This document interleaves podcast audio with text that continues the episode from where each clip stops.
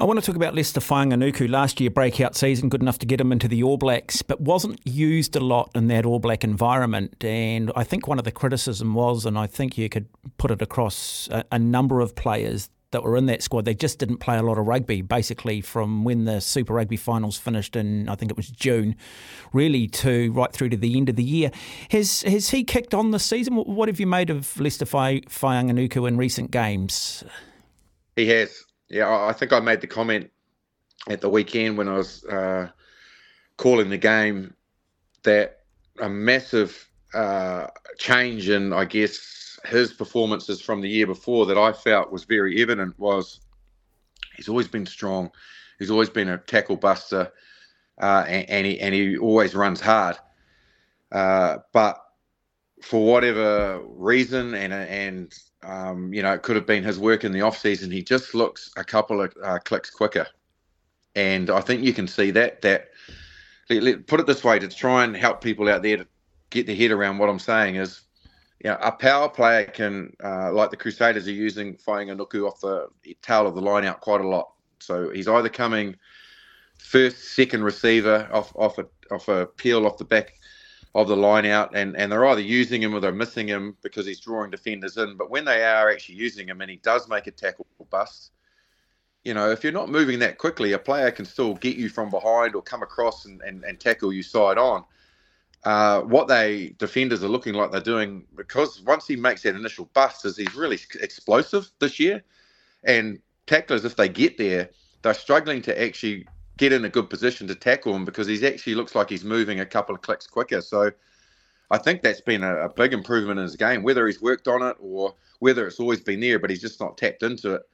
You know, the way that he left Roger Tuivasa-Sheck. Now, look, I know he's getting slightly older, Roger, but he can still shift. And uh, when when they played the Blues and Fainga'anuku got that cross kick and Tuivasa-Sheck was there, you watch the footage again and you see Tuivasa-Sheck behind him, he couldn't catch him. And he actually got to the point after, I don't know, three or four meters where he just thought he's too quick. And Tuivasa-Sheck did a last gasp dive to try and ankle tack him or clip him or whatever because he knew immediately he wasn't going to catch him. And that's, he's, he's, he, he'd probably be 10, 12 kgs lighter than Fainga'anuku without doubt in my mind. So, yeah, that really hit home to me at that stage when that particular uh, run happen that he's he's got some more speed in him this year.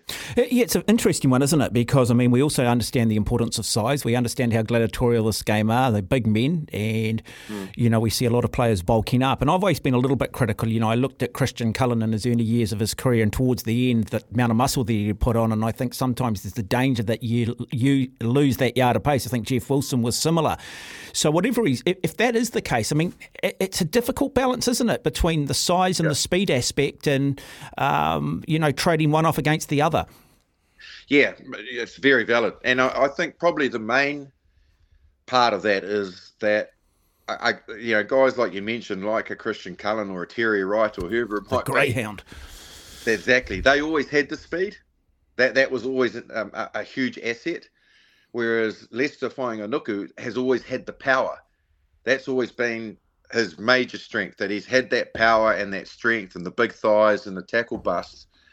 So that, that that's a huge asset to have as as a youngster and and to have as a developing player. That's always going to be there. That's not going to go away. It's just about okay, now how do I make my game better? So I would suggest that he's had always had the power, always had the strength, always had the ability to bump a tackler off or get rid of him. But then to, to really take off or do something with speed, it's probably something he hasn't really thought about until now, maybe, where it's like, you know what? If I start now doing a lot more, maybe stay out of the gym a little bit in terms of yep. strength yep. and start doing some power work, uh, I'm going to be even harder to tackle because I'm, I'm, moving quicker. Have the All Black coaches, was that the work on? Was that the message that's gone to them? Probably. Yep. Yep. If, if I was looking at it, I would I would say that without shadow of a doubt that if he can if he can get an extra yard or two of speed, much more dangerous.